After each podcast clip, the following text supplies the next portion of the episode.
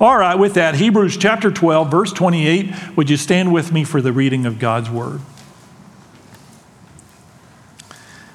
The writer to the Hebrews says to you and I, Therefore, since we are receiving a kingdom that cannot be shaken, let us be thankful. And so worship God acceptably with reverence and awe, for our God is a consuming fire. Let's pray together. Father, for these words, I pray that you would open our hearts today. Help us to understand their power and their meaning. Thank you for the last 25 years. You have been so, so good to us. We thank you for your mercies, your plan, and for your Son. In His name we pray. Amen. You can be seated.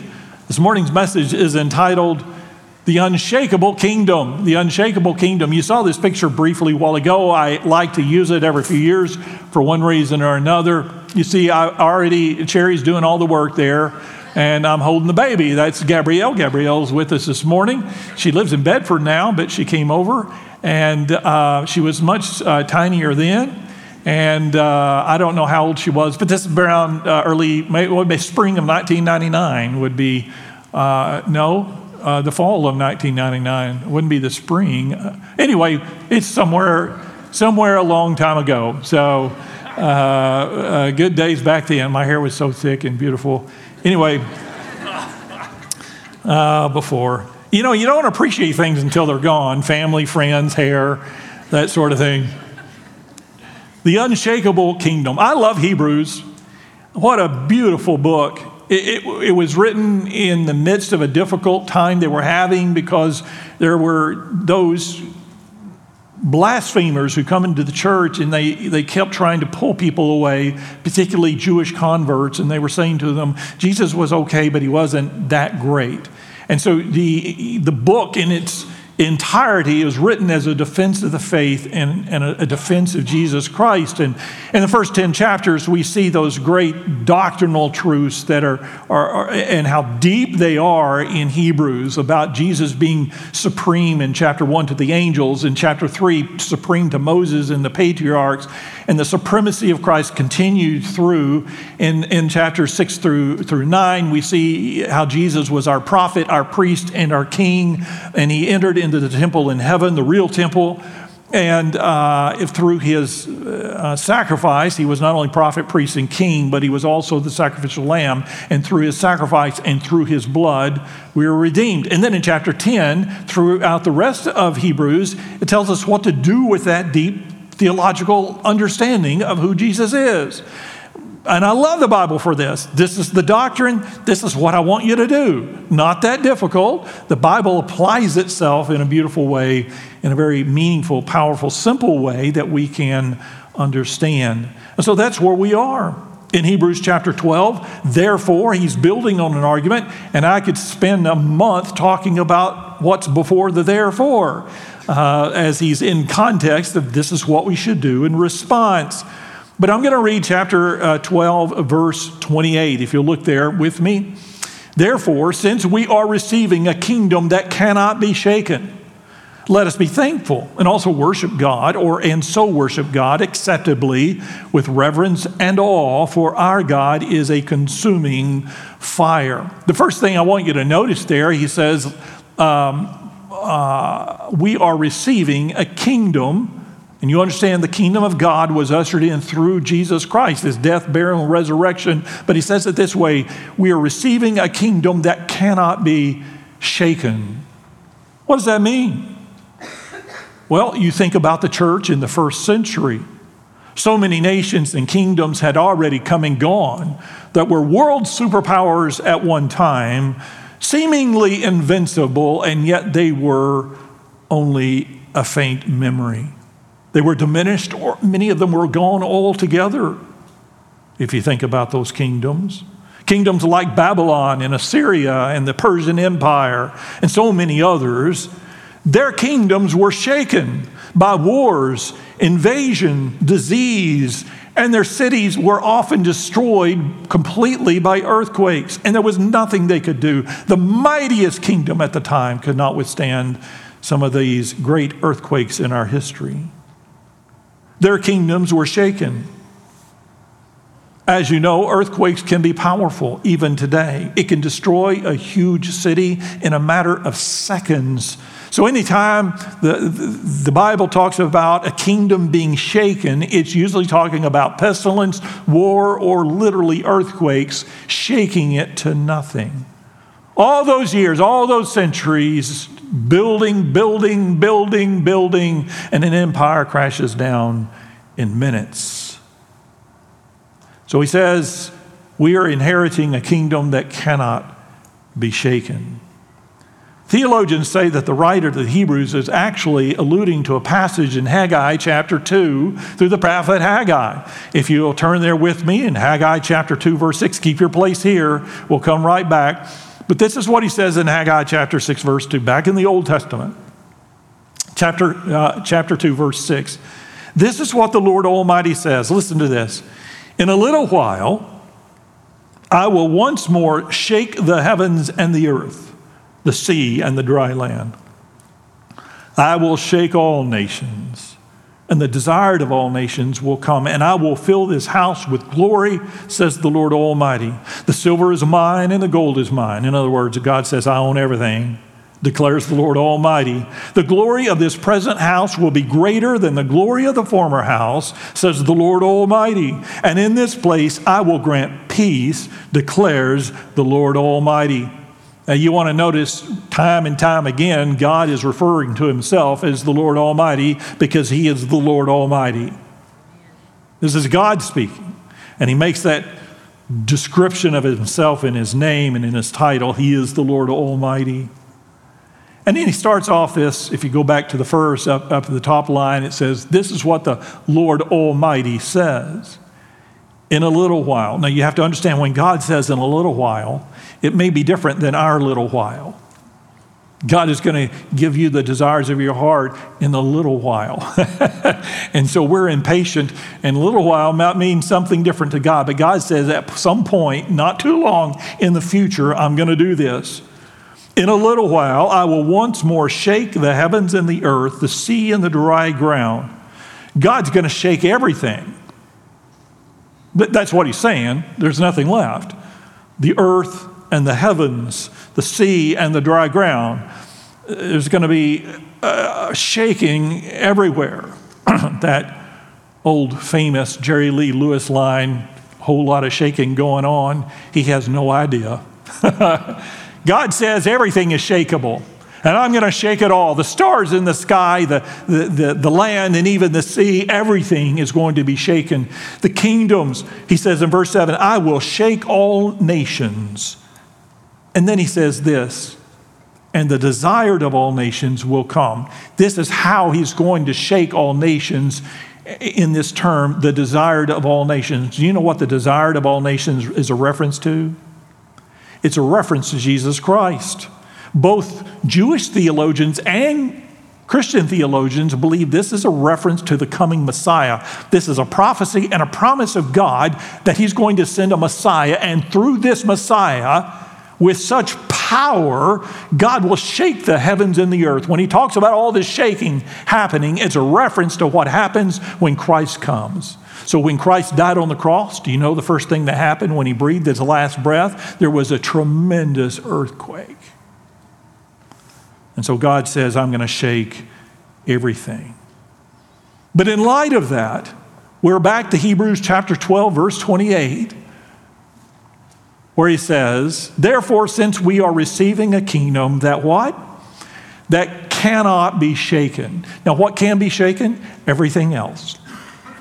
There's only one thing in heaven and earth that cannot be shaken, and that is the kingdom of God, of which you and I are part as Christians under Christ.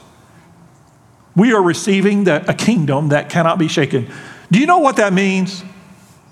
That means that all, that all kingdoms in the first century met their demise.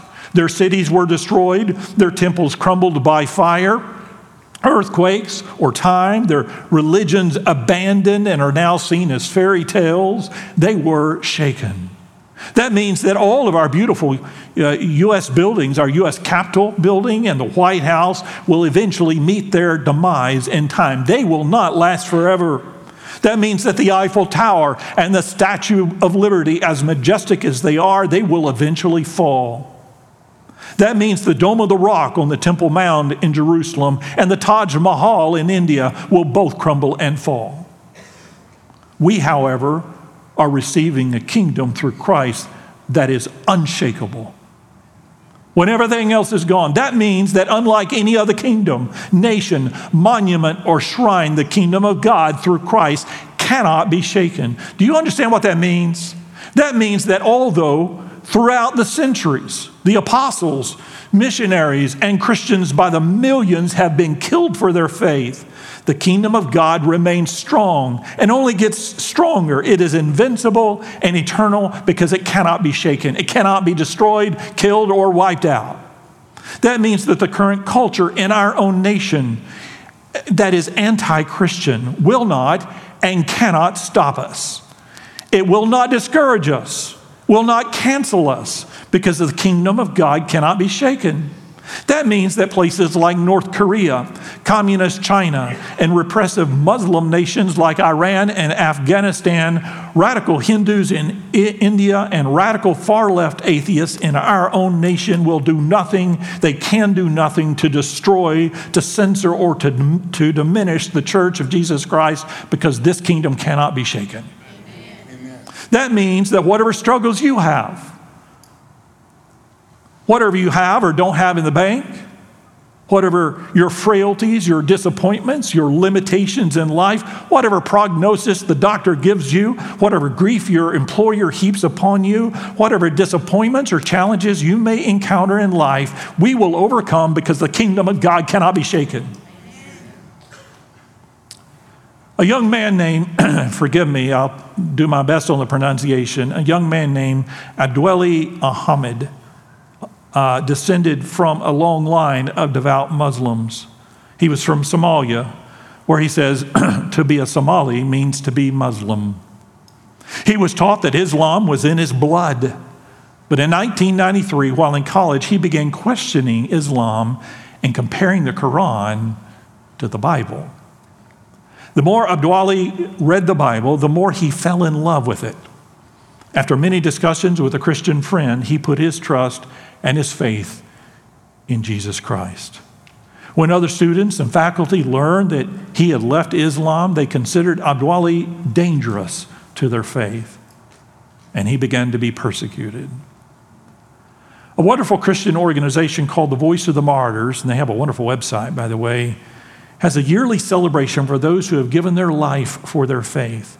And they call it the Day of the Christian Martyr. This year, 2023, they showcased Abdiweli Ahmed as an example of the unshakable kingdom of God. Watch this clip.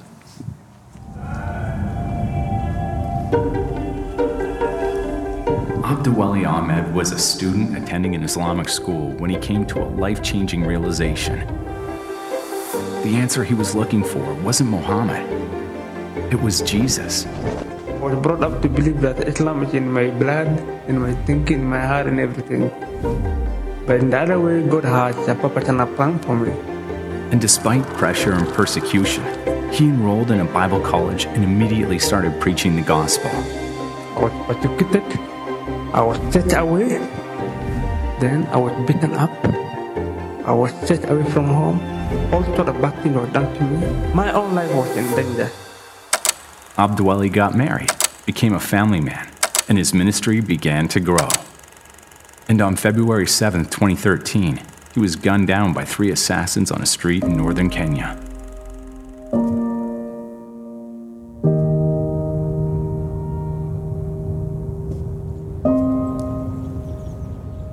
Who didn't understand their commitment to the gospel were shocked at his wife Helen's response to the murder of her husband.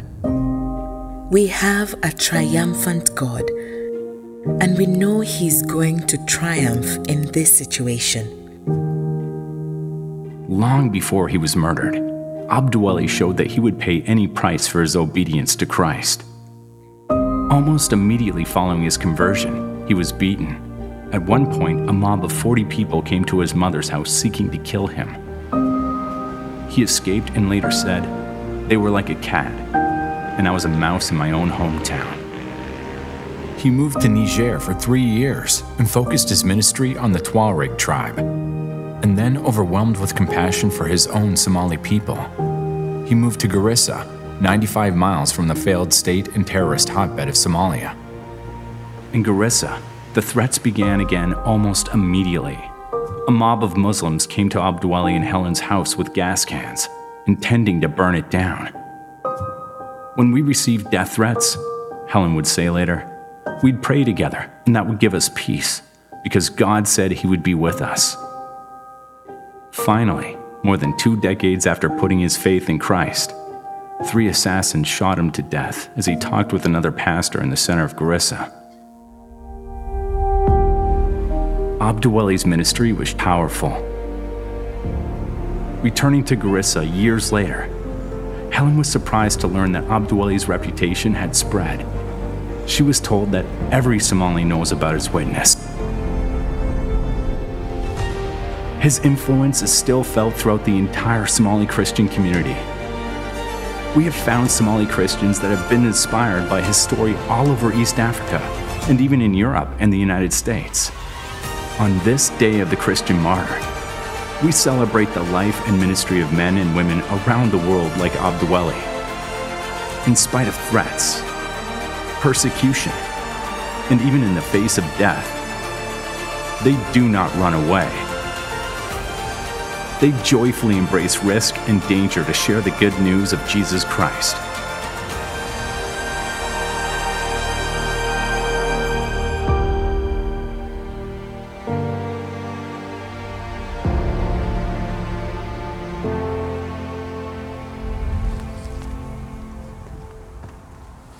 Now, for that young man and millions like him, they were victimized, but they were not victims. They were victors because the kingdom of God cannot be shaken.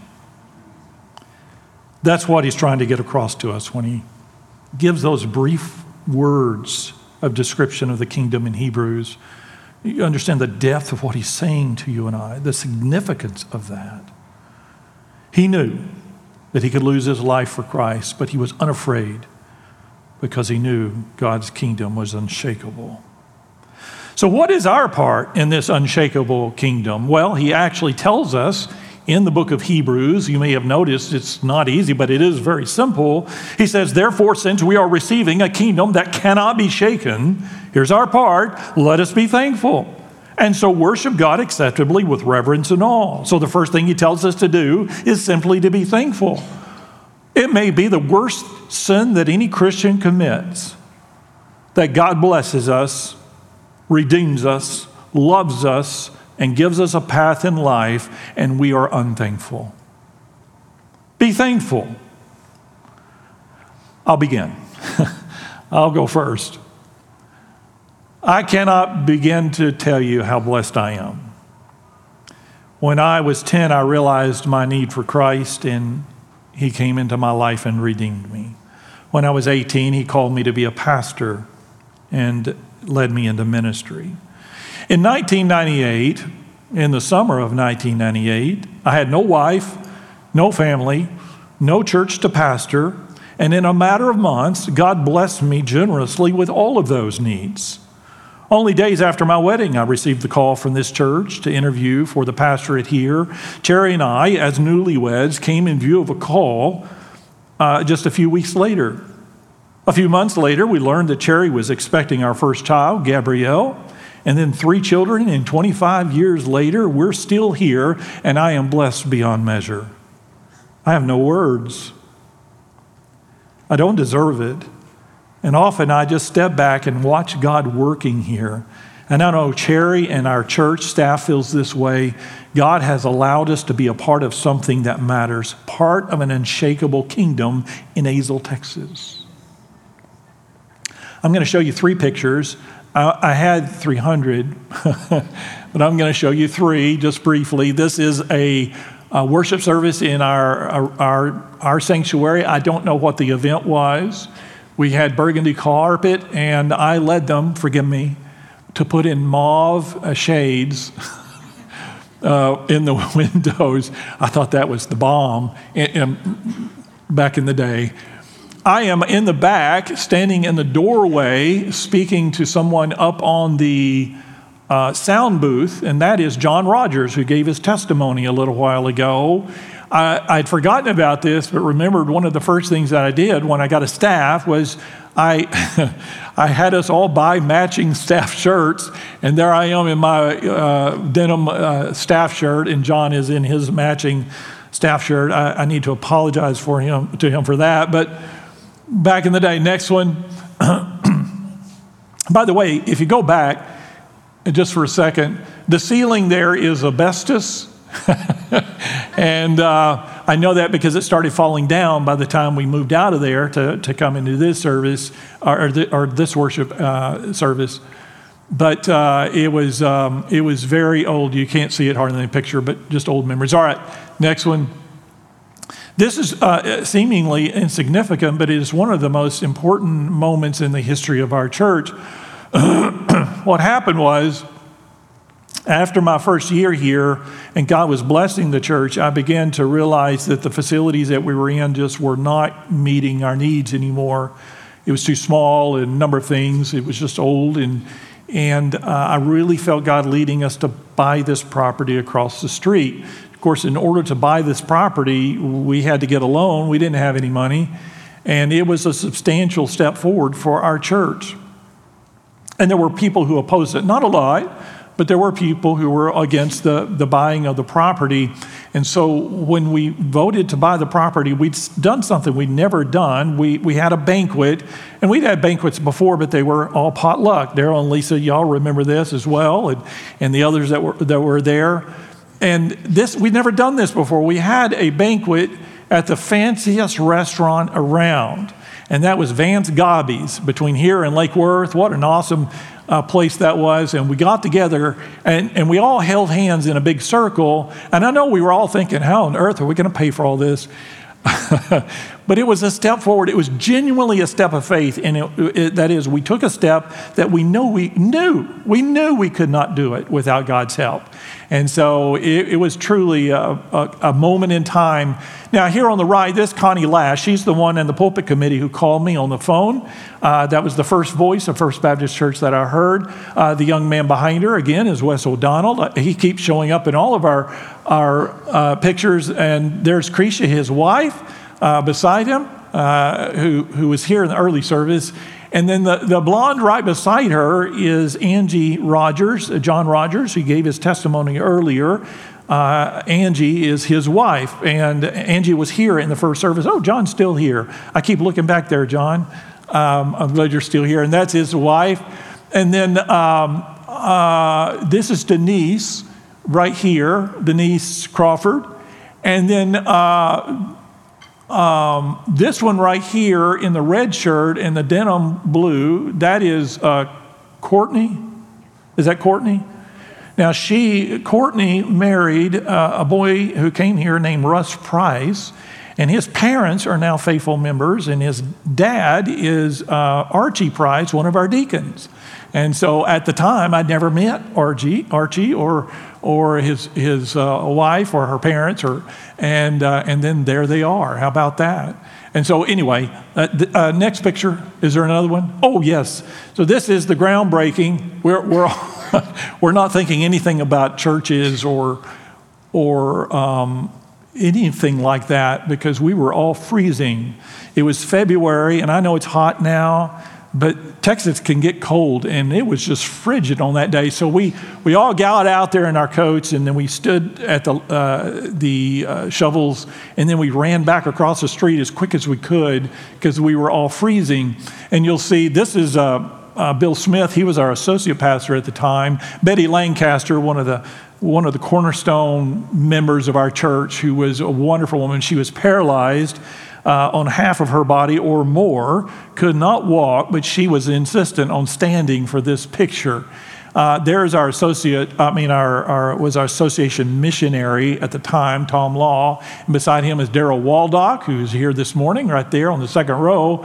And then the, the, um, the, the cowboy beside him with the long hair, that was Jim Porterfield. Now, Jim came five years ago and gave his testimony for our 20th anniversary, and he was there right beside me. If you can see her uh, with her little head sticking out, that's Gabrielle again, my daughter.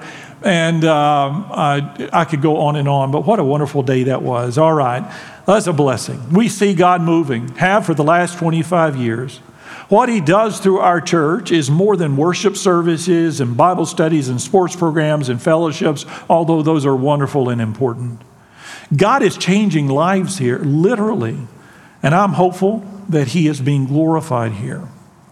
I see fruit, kingdom fruit, not fake fruit or pretend fruit, but genuine fruit in the kingdom being harvested here. I feel gratitude because I get to be a part of it. This morning's baptism is a perfect example. I'm privileged and eh, because I get to be the one doing the baptisms. And all of you, you lead them to the Lord, and then I get to baptize them. This baptism this morning was our 41st baptism this year alone. And so God is bearing fruit here. I have the best staff in the world. We couldn't be more different, and I mean that. and we drive each other crazy. But everybody does their part uh, in the ministries and the discipleship and the mission work and the worship services and the outreach and the fellowships. It all gets done, and we have a lot of fun doing it.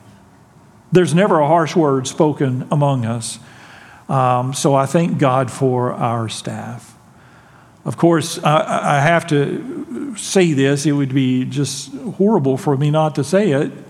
I thank God for my wife, for Cherry, and for my kids. You don't know what it's like to be a kid of a pastor. And God, again, I know I shared this with you. He desired to give me unlimited sermon illustrations, and so He led me to have three children. And they've been gracious and patient with me most of the time with those illustrations. And so I want to thank them. When I interview staff, one of the first things that I tell them about their job is that our primary function is to recruit, train, and develop an army of volunteers. Without your willingness to volunteer, these ministries would not be possible. In a church, bearing fruit is not a solo act. It requires a multitude of faithful people using their gifts and working tirelessly week after week for the glory of God. And you do that beautifully. So I thank God for you. What you do here matters. And I would say to my family, what God does through us here matters. What you've done in the last uh, however long you've been here, uh, for Cherry and I, 25 years, and for the rest of you, a little less matters. What you've done here matters. I know our kids have worked in the media booth and manned the cameras and so many different things over the years. On a personal note, Cherry and I want to thank God for each of you as a church family. We are far from perfect, mostly me, or especially me. You have allowed us to learn and to grow here, and sometimes you've even allowed us to make mistakes. And you've shown us great patience. I heard the old story that on their 50th wedding anniversary, a couple summed up the reason for their long and happy marriage. The husband said, I have tried never to be selfish. After all, there is no I in the word marriage. The wife said, For my part, I have never corrected my husband's spelling. so thank you for overlooking the little things. Seriously, most pastors don't stay 25 years because after the first five or so, their congregations want them to move on. So thank you for being gracious to us and allowing us to stay here this long. And if there are those of you here who have been wanting me to move on, thanks for not saying anything. As a pastor, I'm compelled to say this. I'm thankful for the shocking brilliance of God's word. And I mean that. What a powerful book. It has sustained me, it challenges me, it excites me, and it gives me direction for the path ahead. And it's a good path. After 25 years here, every week when I sit down to prepare a sermon, I think to myself, after all the messages they've heard, what could I possibly still say in a sermon that would make it any different than last week and make any difference in their lives? Then I open my Bible, read only a few verses, and think, well, there it is. Why didn't I think of that? The Bible is power. I don't know how people get through life without it. I could go on, but our passage this morning says, Therefore, since we're receiving a kingdom that cannot be shaken, let us be thankful and so worship God acceptably with reverence and awe. So he tells us to be thankful, and the second command is to worship. Thanksgiving and worship go hand in hand. Worship that is sincere, worship, worship that focuses on God and not ourselves. And that's why I want the theme of today to be on God and His goodness in our life. I found a hymn, and I know I like to quote hymns, and most of them are a couple of hundred years old. This particular hymn is what we would call a new hymn. It was written in 1984. But for a hymn, that's pretty new. and you may have not heard it. It's called Name of All Majesty. And it goes like this Name of all majesty, fathomless mystery, King of the ages, by angels adored, power and authority, splendor and dignity, bow to his mastery. Jesus is Lord. Savior of Calvary, costliest victory. Darkness defeated and Eden restored. Born as a man to die, nailed on a cross on high, cold in a grave to lie, Jesus is Lord. Source of all sovereignty, light, immortality, life everlasting and heaven assured. So with the ransomed, we praise him eternally. Christ in his majesty, Jesus is Lord. Thanksgiving, worship. These are the building blocks of our ministries. They have been for the last 25 years. And I know whether I'm alive or not in the 25 years to come. I'm excited for that. Will you join me as God leads his unshakable kingdom here? Pray with me. Father, thank you so much for this passage, the passage in Haggai. They are powerful words.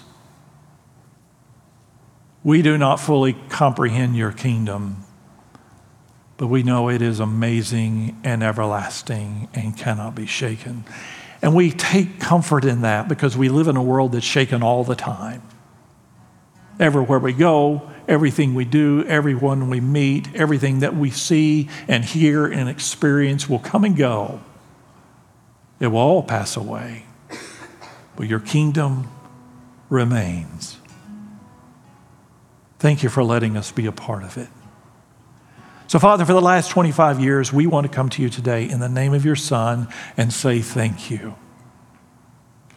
For myself, for Cherry, our kids, we want to say thank you. You have blessed us so richly.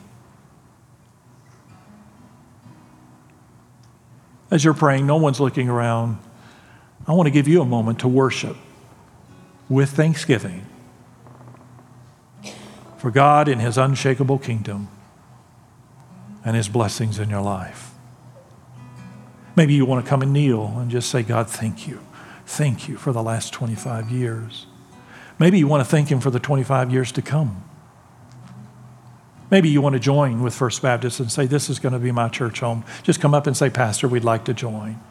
Or if God's been leading in your life and you want to give your life to Christ and you have not done that, today's the day. Do that. Don't wait. Come up and say, Pastor, I want to, I want to give my life to Jesus. Would you be willing to do that today? While you're praying, no one's looking around. Would you stand? As you stand and as you pray right now, God is giving an invitation, an opportunity for you right now, as we pray, you come. Well, thanks for joining us.